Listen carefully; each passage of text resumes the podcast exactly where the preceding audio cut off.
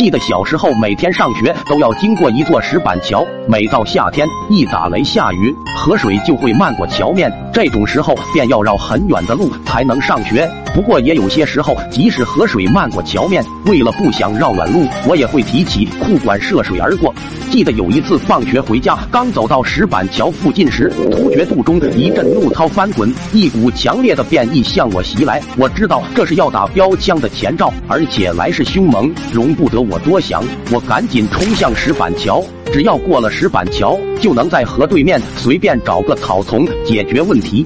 因为早上上学时我已经走过这座石板桥，所以我知道石板桥上水浅，我能把握得住。然而当我真走上去的时候，我发现事情并不是我想的那么简单。由于肚中万马奔腾，便一滔滔不绝。我一边要控制菊花，一边又要控制身体的平衡，还没走过一半便已是满头大汗，双腿不停地打颤。更要命的是，这石板桥竟然趁我不备悄悄地长出了许多青苔。终于在一次打滑的时候，我没能把握住肚中的便意，瞬间一泻如注。当时是夏天，我穿了一条很宽松的短裤，大部分大便直接就从那宽松的裤管中冲了出来，然后顺着河水流下石板桥。一道纯白美丽的风景线就这样被我给毁了。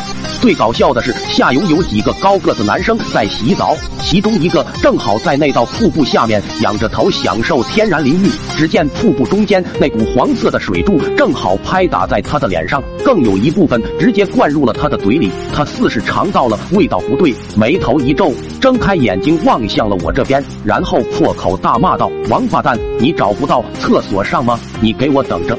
我见他表情凶狠，个子又高，马上就要上岸来找我麻烦，赶紧大步流星的继续渡河。一上岸就疯了一样的向家跑去。过了两分钟，那个男的竟然还在追我，而且距离越来越近，感觉今日我是难逃一顿毒打了。这个时候，我那不争气的肚子竟然再次给我捣起了乱来，眼看就要被追上了。我心一横，反正之前已经拉过一次了，不怕再拉一次。我赶忙积蓄起全身的气力，灌入腹中，然后俯身一使劲，之前已经被大便打湿的裤子再也无法挡住这股洪流，一条土黄色的尼龙直接袭向了追我的那个男生。那个男的也不知道是被吓的还是因为一路打滑，竟直接向后倒去。等我转过头一看，只见那个男生正跪在地上，嘴里不停咳出泛黄的口水，额头青筋暴起，不知道是不是跑得太累把自己给呛着了。我见他似是无力再追我了，赶紧站起身来，飞快的溜了。跑了很远后，又传来了那个男生的咒骂声，